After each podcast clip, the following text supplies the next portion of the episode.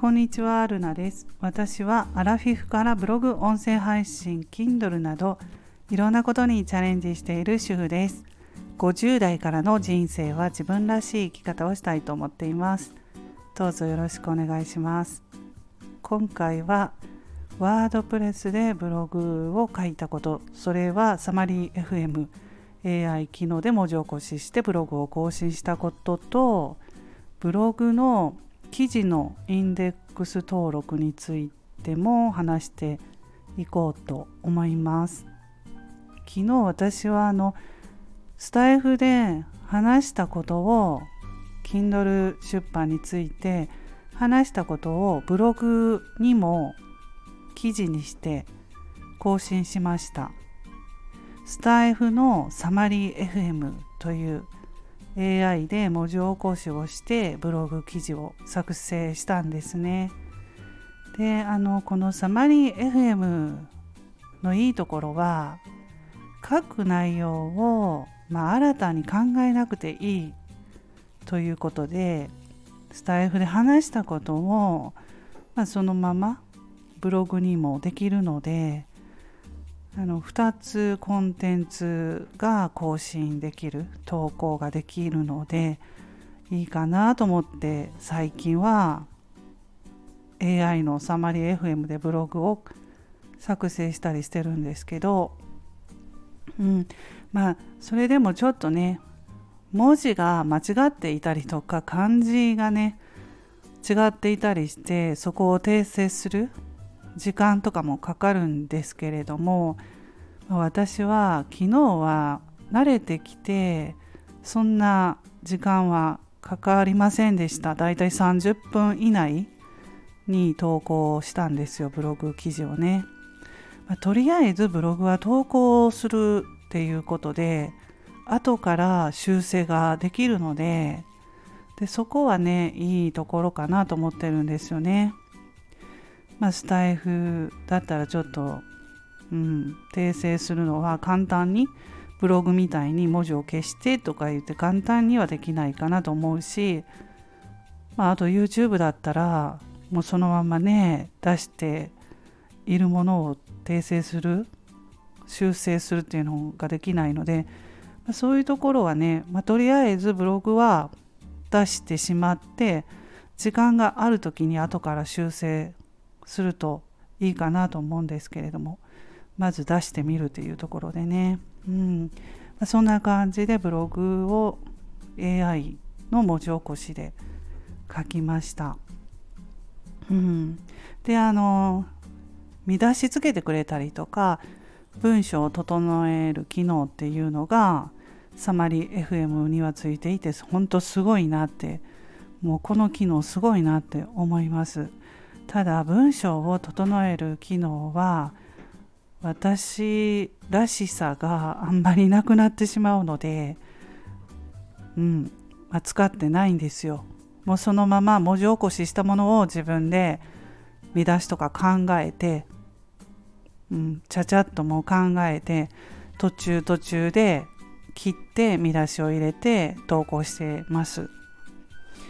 うん、はい。そんな感じでねブログ更新しました。であの結構そのブログ初心者さんができていないというか知らないところがあって、まあ、私もあのブログ相談を受けた時に Google サーチコンソールでね URL 検査してますかっていうことを言ったことがあるんですけどうんと自分の出したブログ記事があの全然アクセスがないのは何でかなっていうところで相談された時にそのブログのウェブページの内容をインデックス登録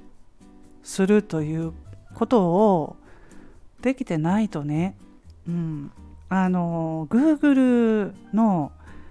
検索結果に表示されないんですよ。でまあねやっぱりねブログ初心者さんではこういうことが難しいというか知らない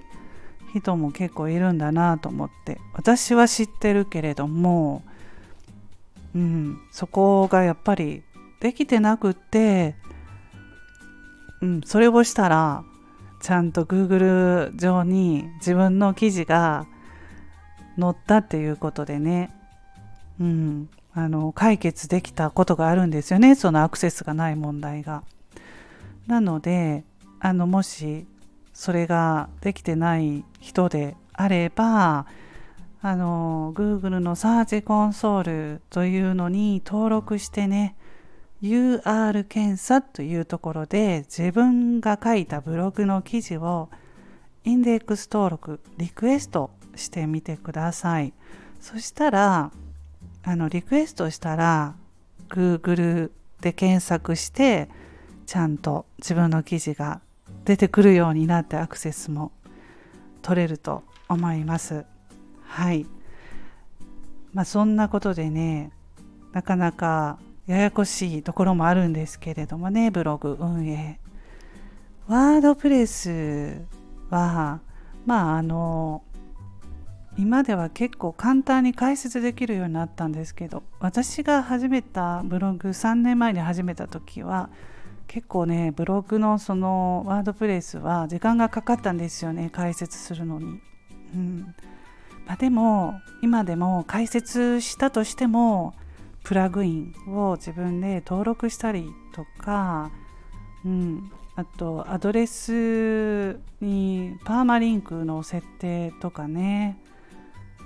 うん、そういうことをしないとダメだっていうところでわからないですよねなかなかね、うん、アドレス自分のアドレスの末尾ですよね。一つ一つ記事にパーマリンクをつけるんですけどそこを、まあ、例えば日本語の表示にしてしまうと共有したりリンクを貼ったりした時にそのアドレスがめちゃくちゃ長くなったりするんですよね。うん、アドレスが長くなるともう何行にもわたったりしてる人もいますよね。でそれをスマートにするには英数字に変えておく方がいいとかまあいろいろあるんですけれどもはいということでね今日ちょっと昨日ワードプレス更新したのではいブログについて話してみました最後まで聞いていただきましてありがとうございます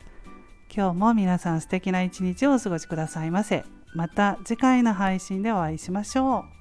う。ルナでした。